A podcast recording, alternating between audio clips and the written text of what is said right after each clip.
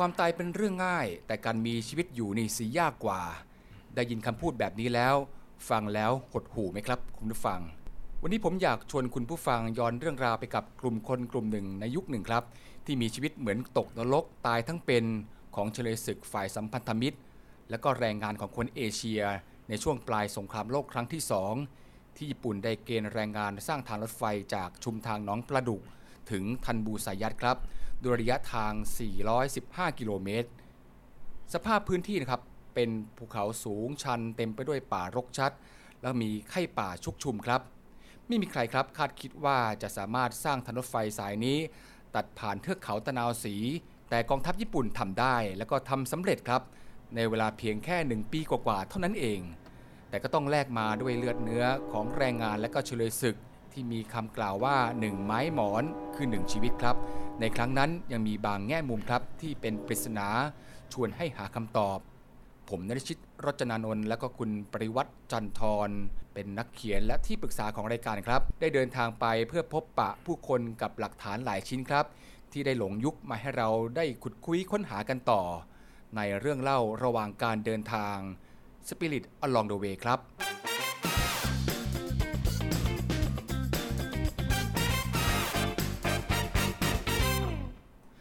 แดนอาทิตย์อุทัยที่ดวงอาทิตย์ไม่เคยตกดิน ไม่เคยตกจากฟากฟ้าเห็นจะเป็นจริงครับ สมัยสงครามโลกครั้งที่สองนั้นเมื่อญี่ปุ่นได้เข้ายึดครองยุทธศาสตร์หลายแห่งของโลกครับ โดยเฉพาะทางฝั่งของเอเชียแปซิฟิกไปจนถึงอาเซียน ก็มีค่ายทหารของญี่ปุ่น ตั้งอยู่ในฟิลิปปินส์บ้าง หมู่เกาะโชวา หมู่เกาะอัมบน นิวเบเทรน และก็แหลมมาลายู รวมไปถึงบางส่วนของเมียนมาและประเทศไทยด้วยครับ ในครั้งนั้นเรือรบญี่ปุ่นได้เดินทางอ้อมแหลมมะละกา ก็ถูกฝ่ายสัมพันธมิตรครับโจมตีอยู่บ่อยครั้ง เหตุนี้เองครับทำให้ญี่ปุ่นต้องหาหนทาง หาเส้นทางใหม่เพื่อลำเลียงอาวุธเสบียงและกำลังพลครับ เส้นทางบนบกที่เป็นไปได้มากที่สุดก็คือการเชื่อมทางรถไฟ จากที่มีอยู่แล้วคือชุมทางหนองปลาดุก ในอำเภอบ้านโป่ง ประเทศไทย เข้าไปยังเมียนมา ผ่านเทือกเขาตะนาวสีครับ ไปยังทันบูสายัต เมืองท่าที่อยู่ติดกับมหาสมุทรอินเดีย หากเส้นทางรถไฟนี้เกิดขึ้นจริง ญี่ปุ่นก็สามารถใช้หน้าน้ำในอ่าวไทยครับ ยกพลขึ้นบก แล้วก็ใช้ทางรถไฟเส้นนี้ออกไปสู่มหาสมุทรอินเดียได้ โดยไม่ต้องใช้เส้นทางอ้อมผ่านช่องแคบมาลากาเลยครับ ในช่วงการสร้างทางรถไฟที่ยากที่สุดนี้นะครับ ก็อยู่ในช่วงของการผ่านเทือกเขาตะนาวสี เส้นทางเนี่ยได้สร้างผ่านนะครับภูเขาสูง เต็มไปด้วยขุบเหว และแม่น้ำอันไหลเชี่ยว คือแม่น้ำแควน้อยนะครับ เข้าไปในป่าลึกที่เต็มไปด้วยสิงสาราสัตว์นะครับ ซึ่งในตอนนั้นเนี่ยยังไม่มีการสร้างเขื่อนเขาแหลมนะครับ สภาพก็เป็นป่าดงดิบชุ่มชื้นอันแสนอุดมสมบูรณ์ ถ้าเราหลับตานึกดู คงเห็นความยากลำบากนี้ไม่น้อยเลยทีเดียวครับและการสร้างทางรถไฟครับ เริ่มก่อสร้างขึ้นในเดือนพฤษภาคม พศ 2485 ครับ มีทหารญี่ปุ่นมาคุมงานมากถึง 12,000 นายเลยครับ มีเฉลยศึกจากฝ่ายสัมพันธมิตร คือชาวออสเตรเลีย ชาวนิวซีแลนด์ ชาวดัตช์แล้วก็มีแรงงานชาวเอเชีย ที่คนญี่ปุ่นครับเรียกชาวเอเชียกลุ่มนี้ว่าโรมุชาครับโรมุชานั้นประกอบด้วยชาวมาเลเซียที่มีเชื้อสายทมินครับ เชื้อสายทมินก็มาจากอินเดียในช่วงที่เป็นอาณานิคมของอังกฤษอยู่ แล้วก็มีคนจีนที่อยู่ในสิงคโปร์ คนมาเลเซียที่อยู่ในแหลมมาลายู คนเมียนมาและก็ชาวไทยครับ เฉพาะโรมูชานั้นรวมแล้วก็มีอยู่ถึง 200,000 คน มีมากกว่าพวกเฉลยศึกเสียอีกครับ โรมูชานั้นส่วนใหญ่ก็เป็นการจ้างงานของชาวเอเชียครับทำงานกันเยี่ยงทาสไม่ต้องไปพูดถึงค่าแรงหรอกนะครับ เพราะว่ามันได้มันน้อยนิดมาก แล้วก็คงจะไม่มีโอกาสได้ใช้ด้วย เพราะต้องอยู่ในไซต์งานที่หนักครับ กะหนึ่งก็ทำงานกันมากกว่า 18 ชั่วโมงเลย ยิ่งตอนช่วงที่ญี่ปุ่นเร่งให้เส้นทางนี้เสร็จตามกำหนดเวลาภายใน 1 ปีแล้ว หรือถ้าเกิดเร็วกว่านั้นก็ยิ่งดีครับ บางวันก็ทำงานกันมากถึง 33 ชั่วโมง โดยไม่มีพักเลยครับ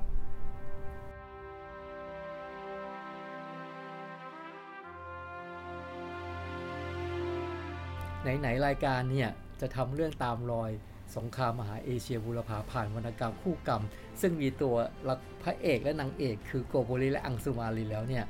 ที่จังหวัดกาญจนบุรีอำเภอท่ามกา ก็ยังมีตำนานรักนะครับ ของหยิดฟุ้งแซ่ตั้งกับนางจูอีกด้วยนะครับอืมคุณนริชิตครับ อันนี้มัคนรับก็นานาน่าสนใจนะครับครับ เพราะว่าถ้าไม่ใช่คนท้องถิ่นจริงๆเนี่ยก็ไม่ทราบเรื่องราวเหล่านี้หรอกครับว่าอืมที่เมืองการอำเภอท่ามะกายังมีตำนานรักของหญิงสาวคู่หนึ่งนะฮะนะครับแล้วก็มีตัวตนให้เราสืบค้นได้จริง ๆ ด้วย ใช่ครับอืมเราเดินทางไปพบกับคุณลุสี ลิขิลิขิตวัฒนเศรษฐ์นะครับ หรือมีแท้มีนามสกุลเดิมว่าแท้ตั้ง ก็เป็นแท้ของบิดานั่นเองนะครับ ทุกวันนี้เนี่ยคุณลุสีเนี่ยนะได้เปิดร้านขายไก่ย่างลุสีคุณรุษีนี่เป็นทายาทของคุณหยิดฟุ้งโดยตรงเลย ใช่ครับ เป็นลูกสาวคนโตฮะ ก็เลยมีความสนิทสนมใกล้ชิด กับคุณพ่อเป็นอย่างมากครับว่างยามว่างคุณพ่อก็จะเล่าเรื่องในอดีตให้ฟังอืมคุณคุณรุษีก็นั่งฟังแล้วก็จดจำสิ่งเหล่านี้มาบอกเล่าให้กับพวกเรานะครับ ซึ่งก็ถ่ายทอดมาได้แบบเหมือนสมจริงครับเหมือนมันอยู่ในบรรยากาศนั้นเลย ใช่ฮะครับคุณรุษีเธอเล่าว่าคุณหยิดฟงเนี่ยคุณพ่อเนี่ยก็เป็นชาวจีนแคะนะครับ มาจากสิงคโปร์นะครับ พื้นฐานครอบครัวที่สิงคโปร์เนี่ยที่บ้านก็อยู่ในฐานะปานกลางอืม ถึงขมีนาดธุรค่อนกิจเป็นของตัวเอง ใช่ค่อนข้างดีนุสด้วยซ้ำนะฮะครับเพราะว่ามีโรงรับจำนำแล้วก็มีสวนสวนเงาะสวนทุเรียนนะครับ นั่นเองทำให้คุณหยิบฟุ้งเนี่ยได้รับการศึกษานะมีความรู้รู้ทั้งภาษาอังกฤษและภาษาจีนนะครับ ในเวลานั้นเองนะครับเอ่อเมื่อญี่ปุ่นเข้าไปครอบครองคาบสมุทรมาลายู และสิงคโปร์เนี่ยนะครับ ก็มีกฎบอกว่าทุกบ้านจะต้องส่งผู้ชายมาหนึ่งคนเพื่อมาเป็นเฉลยศึก นะครับครับคุณหยิดฟุ้งเองก็ไม่อยากให้อากง ซึ่งสูงอายุแล้วที่บ้านมาตัวเองจึงอาสามาเป็นเฉลยศึก คุณรุษีก็เล่าว่าคุณพ่อก็นั่งรถรถไฟนั่นแหละฮะขบวนจากเอ่อข้าวซึมาลายูขึ้นมาผ่านภาคใต้ และขึ้นมาถึงจังหวัดกาญจนบุรี เหมือนเช่นเฉลยศึกโดยทั่ว ๆ ไปนะครับแต่โชคดีนะครับเป็นเดชาบุญเหลือเกินนะครับว่าคุณหยิบฟุ้งเองเนี่ยมีความรู้ติดตัวมา นะครับ ก็จึงไม่ต้องมีเป็นหน้าที่ไปเป็นผู้ใช้แรงงาน คุณพ่อเองเนี่ยรับหน้าที่เป็นเสมียน คอยจดชื่อเฉลยศึกทุกเช้าก่อนออกไปทำงาน แล้วก็นับยอดอีกครั้งหนึ่งตอนที่กลับเข้ามาครับนะครับความที่แกรู้ภาษานะฮะเพราะเฉลยศึกอย่างที่เราทราบนะฮะมีทั้งคนที่สื่อสารภาษาอังกฤษและสื่อสารภาษาจีน คุณหยิดฟุ้งก็มีความสามารถอันนี้อยู่นะคเห็รับนว่ายอด ที่จดบันทึกเนี่ยหายไปวันละประมาณทุกวันครึ่งร้อย ครึ่งวันอ่าไม่รู้หายไปได้อะไร บางคนอาจเสียชีวิต หรือมบางคนอาจจะมีการหลบหนี หรืออะไรอันนั้นก็สุดแท้แต่นะครับครับเมื่อเราซักถามคุณรุษีว่าบรรบรรยากาศเนะครับในค่ายทหารเป็นอย่างไรนะครับเอ่อคุณพ่อได้เคยเล่านะเรื่องเรื่องของเพื่อร่วมชะตากรรมทุกข์ทรมาน ยากลำบากอย่างไร คุณรุษีเธอก็เล่าให้เราฟัเขางก็บอกนะว่าครับเขาก็เล่าให้ฟังว่าเช้าขึ้นมา ก็พวกเฉลยเนี่ยก็เข้าแถวแล้วก็จดชื่อ เฉลยชาติไหนบ้างอะทุกชาติที่ที่มา เยอะไหมเยอะมาก จดมือ เพราะทุกคนบางคนก็เซ็นชื่อไม่ได้ เพราะไม่ได้เรียนหนังสือใช่ไหมคะบางคนที่มีความรู้เลยเซ็นชื่อได้ก็มาเซ็นเอา ก็หายไปวันละห้าสิบร้อยหนึ่งเพราะว่าหายไปเพราะว่าตายหมดตายหมด เพราะว่าน้ำมันแรงไงคะเมื่อสมัยก่อนเนี่ย สมัยก่อนน้ำมันแรงนะเขาบอกว่า ก็กว่าจะทำไอ้เนี่ยสะพานข้ามแม่น้ำแควเนี่ยไปไปใส่โยกน้อยอะ่ะเมื่อก่อนเขาบอกว่ามีตาน้ำใหญ่มากเขาขึ้นไปดู ก็ยังถามเตียนบอก แล้วเรียกปากปากขึ้นไปดูหรือเปล่าบอกขึ้นไป ตาน้ำใหญ่เป็นภูเขาใหญ่เลยนะแล้วน้ำพุ่งเนี่ยสูงมากเลยแล้วสวยมากเลยข้างบนนะแรงสวยมากน้ำแรงมากที่ใส่ยกน้อยอะ่ะนกยุงลำแพนนะเป็นร้อยๆตัวเลยบอก สวยมากประเทศไทยสวยจริง คุณลูซี่ยังเล่าต่ออีกว่า คุณพ่อเคยบอกว่าการเดินทางจากค่ายทหารไปกลับไซต์งานในการก่อสร้างนั้น ก็แทบจะหมดแรงอยู่แล้วครับ เพราะต้องฝ่าดงป่าไปไกลมากครับ ขึ้นเขาลงห้วย บางช่วงก็เป็นหุบเหว พอถึงไซต์งานครับก็หมดแรง เจอกับงานสุดโหดต้องทำครับ ถางทางวางรางรถไฟ ตัดไม้ในป่า เพื่อเอามาทำเป็นไม้หมอน หรือไม่ก็ทำสะพานข้ามแม่น้ำครับ มีสถิติครับที่บอกว่า ตลอดระยะทางของเส้นทางรถไฟสายมรณะนี้ ถ้าเอาสะพานมาต่อกันครับ จะมีความยาวถึง 14 กิโลเมตรครับ แล้วก็มีเพียงแค่ 18 แห่งเท่านั้นครับ ที่สร้างด้วยเหล็กและคอนกรีต นอกนั้นก็ทำมาจากไม้ในป่าทั้งหมดครับ งานที่หนักสาหัสกินก็ไม่อิ่มท้อง เรี่ยวแรงก็หมดจนเจียนจะตายอยู่แล้วครับ ก็ยังมีไข้ป่าชุกชุม ทั้งอหิวาตกะโรคโรคบิด วกโรมูชาครับหรือคนเอเชียที่เป็นเฉลย แล้วก็ใช้แรงงานก็เสียชีวิตไปเป็นจำนวนมากครับ อยู่ประมาณ 90,000 คน ซึ่งก็มีมากกว่าจำนวนเฉลยศึกของชาวต่างชาติร่วมกันเสียอีกครับช่วงที่ยากลำบากที่สุดนะครับในการสร้างทางรถไฟนะครับ ก็อยู่ที่บริเวณที่เรารู้จักกันดีนะครับ คือช่องเขาขาด คนญี่ปุ่นก็จะเรียกสถานที่แห่งนี้ว่าคอนยูถ้าเราดูแผนที่เป็นภาษาอังกฤษก็จะสะกดว่า K O N Y U ส่วนชาวต่างชาติก็จะเรียกสถานที่แห่งนี้ว่าช่องไฟนรกหรือ Hell of Fire นะครับ ก็มาจากการเห็นแสงไฟในยามค่ำคืน เงาร่างของทหารญี่ปุ่น เคี่ยนตีเฉลยศึกปางตาย เสียงของการเจาะหินทำทาง ดังสอดประสานกับเสียงกดควรและดุด่าขู่เข็นของทหารญี่ปุ่น ยังคงกึกก้องอยู่บนบริเวณช่องเขาแห่งนี้นะครับ แม้จะมีความยาวเพียง 110 เมตร คนงานต้องปีนสกัดหินในช่วงที่ลึกเนี่ยถึง 11 เมตรนะครับทำงานกะละ 18 ชั่วโมง ลองนึกดูครับ วันหนึ่งมี 24 ชั่วโมง ได้พักผ่อนแค่กี่ชั่วโมงกัน ก็ต้องลุกตื่นขึ้นมาทำงานกันอีกแล้ว ท่ามกลางความร้อนระอุของเดือนเมษายนพฤษภาคม ฝนตกนะฮะกระหน่ำในช่วงฤดูฝนของจังหวัดกาญจนบุรี แถมไข้ป่ายังชุกชุมนะครับบอกว่าคนงานแทบไม่มีอากาศหายใจ อันนี้ก็เลยทุกวันนี้นะครับ ช่องเขาขาดก็ได้ถูกจัดตั้งขึ้นมาเป็นศูนย์ประวัติศาสตร์ เป็นพื้นที่ส่วนหนึ่งของกองทัพไทย โดยสำนักงงานสุสานสงสงครามนะครับ ที่อยู่ในความดูแล และมีงบประมาณสนับสนุนจากรัฐบาลประเทศออสเตรเลียนะครับ ให้เป็นผู้ดูแลและผู้สนับสนุนทั้งในส่วนของการจัดแสดงบอร์ดนิทรรศการ และห้องฉายภาพยนตร์นะครับ สถานที่แห่งนี้เนี่ยได้เปิดอย่างเป็นทางการตั้งแต่เมื่อวันที่ 24 เมษายน 2539 โดยในขณะนั้นมีนายจอห์นฮาวเวิร์ดนะครับนายกรัฐมนตรีออสเตรเลียได้เป็นประธานผู้เปิดในพื้นที่แห่งนี้ คุณเป้บรรยายหน่อยครับ ภาพข้างหน้าเราเห็นอะไรครับ เห็น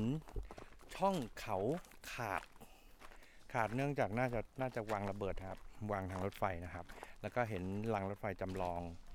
สองรางวางบนไม้หมอน เมื่อเราเดินลงไปนะครับลงไปตามเส้นทางแนวรถไฟนะครับ เราก็จะเห็นแม่น้ำแควน้อยที่ไหลไกลสายตาอยู่ในหุบเขาที่ลึกลงไปถึงกว่า 200 เมตร บนเส้นทางที่เราเดินไปในช่องเขาขาด เรายังเห็นหมุดรางแท่งเหล็กนะครับ แล้วก็หัวเจาะสกัดหินนะครับ แล้วเรา เหมือนกับเราได้ยินเสียงคนงานนะกำลังทำงานตอกหินอยู่ เราได้ยินเสียงของไม้หมอนรถไฟนะครับที่ถูกวางอยู่บนรางนะครับ แล้วก็ได้ยินเสียงตอกตรึงนะครับของเหล็กนะครับซึ่งเหมือนกับว่าเราได้ย้อนเวลากลับไปสู่ในอดีตเมื่อ 80 กว่าปีที่แล้ว ยังไม่เปลี่ยนแปลงเลยครับ อุปกรณ์เครื่องมือที่ใช้ทำงานกันในตอนนั้นดีกว่ามือเปล่าเล็กน้อยครับ ส่วนใหญ่ก็จะเป็นค้อนสิวแล้วก็ถ้าเป็นการเจาะภูเขาให้เกิดเป็นช่องเขานั้น ก็ต้องใช้ระเบิดครับเขาจะเจาะสกัดหินให้เป็นช่องก่อนครับ แล้วก็ใส่ระเบิดเข้าไปข้างใน พอหินระเบิดแตกกระจายแล้วก็ต้องขนหินลงไปครับ ข้อมูลที่สืบค้นมาก็บอกว่าต้องมีการขนย้ายหินมากมายถึง 3 ล้านลูกบาศก์เมตรเลยทีเดียว ชิ้นส่วนที่วางแสดงในสถานที่แห่งนี้ครับ ส่วนใหญ่ก็มาจากชาวบ้านที่นำมาให้ อย่างเช่นคุณเป้ครับ ธนพัฒน์ทิพยทัศน์เจ้าของไร่บัวหลวง อยู่ในบ้านภูมุดครับห่างจากที่นี่ราว 5-6 กิโลเมตร ก็เป็นจุดที่รางรถไฟได้พาดผ่านเข้าไปในสวน เราก็เลยตามคุณเป้เจ้าของบ้านไปดูร่องรอยของสันดินครับ บนเส้นทางรถไฟที่หายไปยาวประมาณ 200 เมตร ในส่วนนี้ก็เป็นส่วนที่ต่อมาจากสถานีน้ำตกที่ยังคงใช้งานเป็นสถานีสุดท้ายในปัจจุบันครับ ที่ไร่บัวหลวงนะครับ คุณเป้ได้เล่าให้เราฟังว่า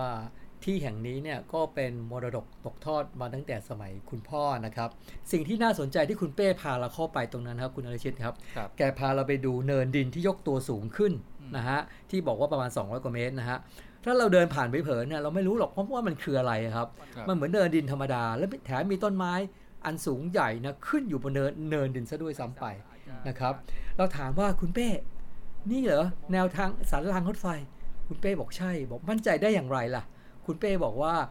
ที่ตรงนี้มันเป็นที่เก่าของที่บ้าน ซึ่งไม่เคยถูกพัฒนาปรับปรุงเปลี่ยนแปลงสภาพพื้นที่ แล้วคุณพ่อคุณเป้เองเนี่ยจบเป็นนักโบราณคดีนะฮะจบมาจากมหาลัยศิลปากร แล้วก็มีพักพวกเป็นนักโบราณคดีเยอะ แล้วเคยมาสำรวจแล้วล่ะว่าเนี่ยมันคือแนวทางรถไฟ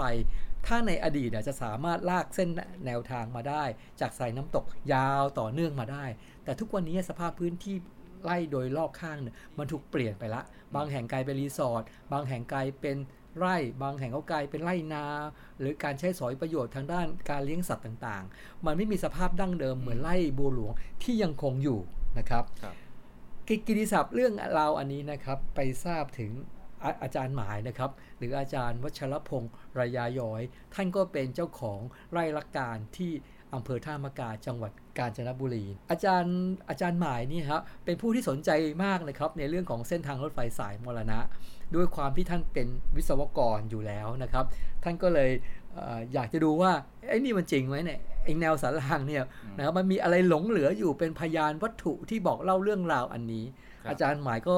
แกไปซื้อเครื่องตรวจจับโลหะนะครับมันก็มีสัญญาณร้องขึ้นมา อาจารย์หมายรู้ด้วยนะว่า มันร้องดังร้องเบาอะครับ ถ้ามันร้องดังแสดงว่ามันอยู่ตื้น ถ้ามันร้องเบาแสดงว่ามันมันอยู่ลึก คนงานในไร่บัวหลวงสองคนก็ช่วยกันขุดเลยฮะ ใช้จอบใช้เสียมขุดเดี๋ยวนั้นเลยฮะ เห็นเห็นรากไม้เนี่ยถูกบากนะฮะเป็นเส้นสีขาวเลย แสดงว่ามีการจัดฉากแน่นอนนะไม่มีการมาฝังแน่นะครับ ที่ไฮไลท์มากเลยนะครับ มันมีตัวอักษรอยู่บนหัวหมุดนะฮะครับตัวอักษรเนี่ย ตอนนั้นเราอ่านไม่ค่อยชัดนะครับ เพราะมันมันมันมันฝังอยู่ดินมานานใช่ไหมครับ แล้วก็มันมีเอ่อเศษดินเศษตะกอนต่างๆเอ่อกลบอยู่ค่อนข้างเยอะแน่นมากนะครับ อาจารย์หมายก็ได้นำหัวหมุดรถไฟนะครับ ที่ขุดค้นพบจากไร่บัวหลวงกลับไปที่ไร่ละการ แล้วก็ได้ทำความสะอาดนะครับ อย่างละเอียดก็สามารถอ่านตัวอักษรบนหัวหมุดได้นะครับ เป็นตัวอักษรภาษาอังกฤษ 4 ตัวนะครับ เขียนไว้ว่าตัว F หรือ Federal M Malay S State และ R ก็คือ Railway ก็คือเป็นตัวย่อของคำเต็มที่ว่า Federal Malay State Railway แล้วก็มีตัวเลขระบุเอาไว้ก็คือ 1940 1940 ก็คือปีคศนะครับ ก่อนที่จะเกิดเอ่อการสร้างทางนี้อีก ถูกต้องครับอืมถูกต้องครับ ทีนี้อาจารย์ลุงก็บอกอันนี้แหละมันมาจากอังกฤษ เพราะอังกฤษเนี่ย ไปวางสร้างรางรถไฟในประเทศ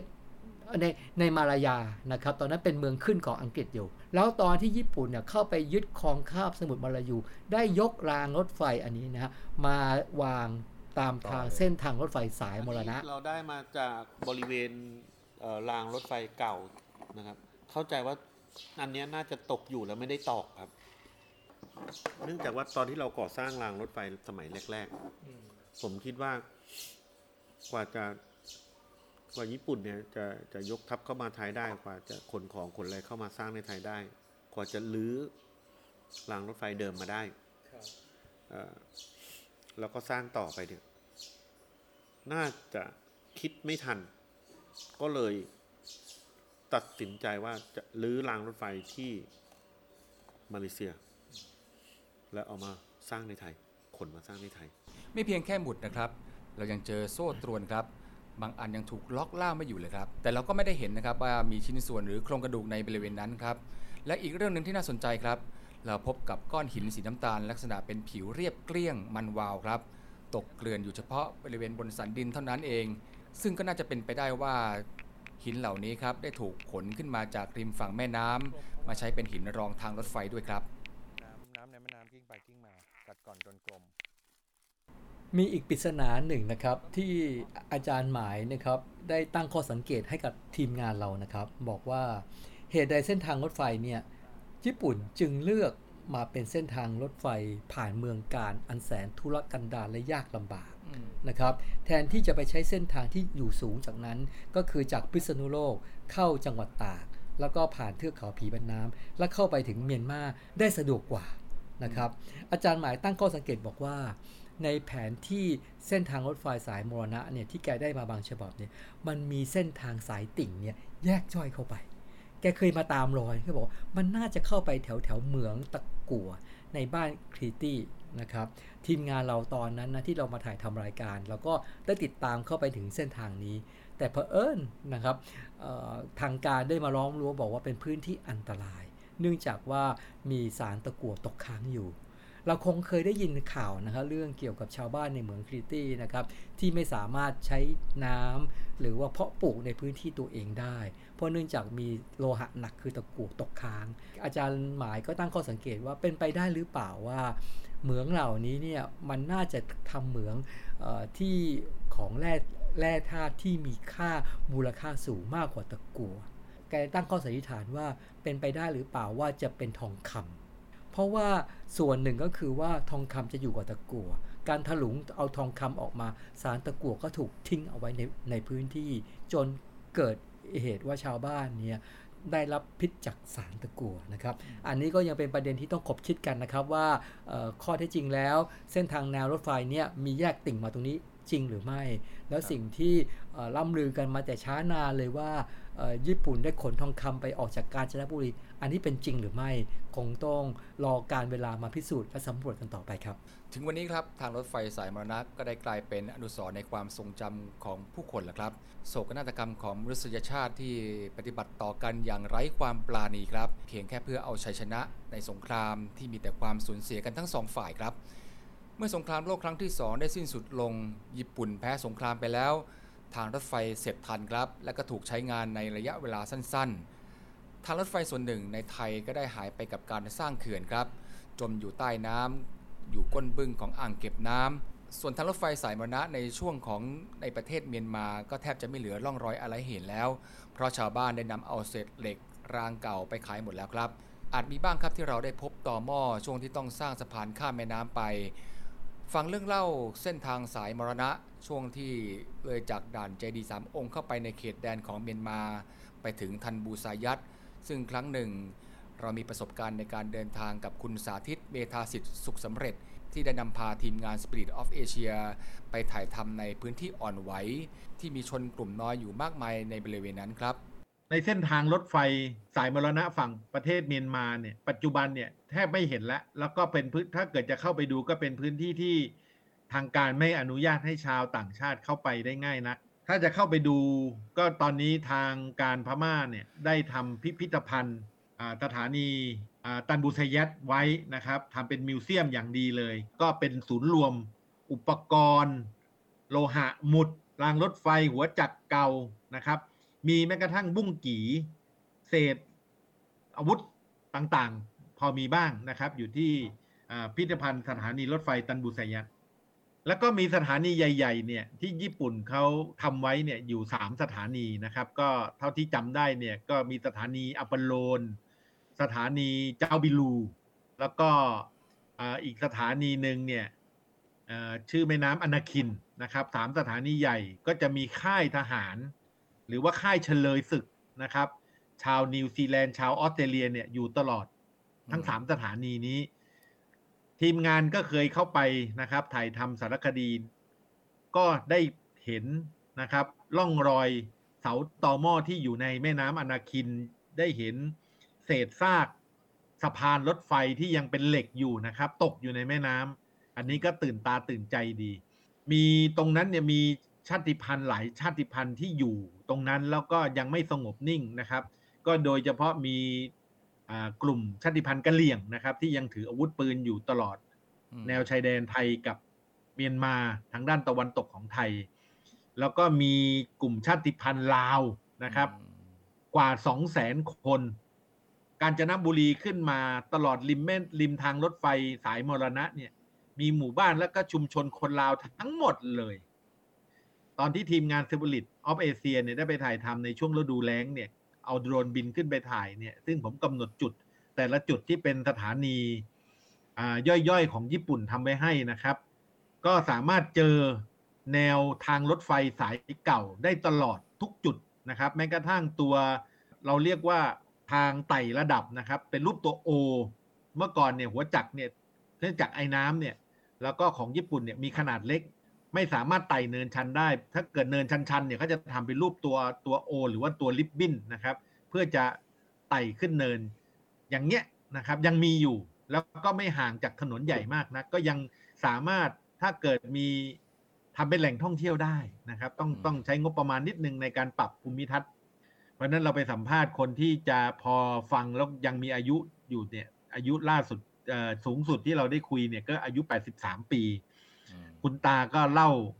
พอให้ได้พอได้สังเกตว่าทางทหารญี่ปุ่นเนี่ยก็ไม่ได้มากดขี่ข่มเหงกับชาวบ้านพื้นถิ่นเท่าไหร่นัก ส่วนใหญ่ก็จะใช้แรงงานจากเฉลย แล้วคุณตาก็เป็นชาวบ้านที่อยู่ใกล้ใกล้เส้นทางสายสายสายมรณะ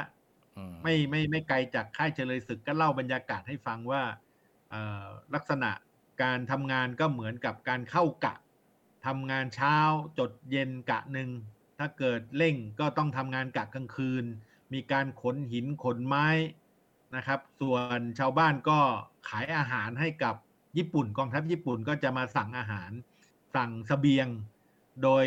กองทัพญี่ปุ่นจ่ายเป็นธนบัตรเงินเยนในยุคสงครามนั้น คุณตาก็เล่าให้ฟังว่ามีเป็นหีบหีบเลย แล้วก็ พอสิ้นหมดสงครามก็กลายเป็นแค่เศษกระดาษ แล้วก็แจกกันไปแจกกันมาก็ปัจจุบันไม่มีแล้วไม่เหลือให้เห็นละ มันมีตำนานรักในเรื่องของทหารญี่ปุ่นกับชาวบ้านนะ แต่ในความเป็นจริงแล้วเนี่ยน้อยมาก ส่วนใหญ่ที่เจออ่าเป็นรูปธรรมก็คือหลังสงครามเนี่ย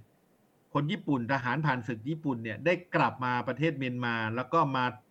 สร้างวัดสร้างเจดีย์สร้างพระนะครับ เพื่อเป็นการขอบคุณชาวบ้าน ชาวเมียนมา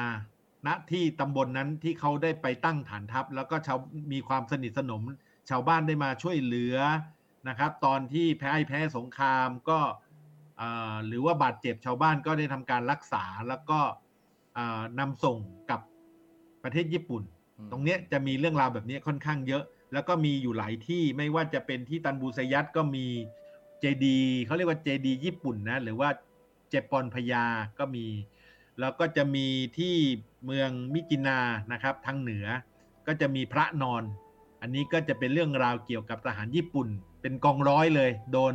ทหารอังกฤษถล่ม แล้วก็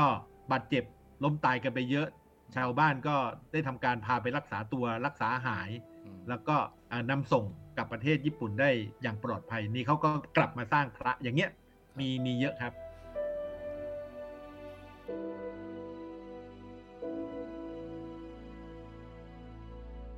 ครับสรุปตัวเลขของผู้เสียชีวิตนะครับจากสำนักงานทะเบียนสุสานสงครามฝ่ายพันธมิตรที่รวบรวมไว้นะครับ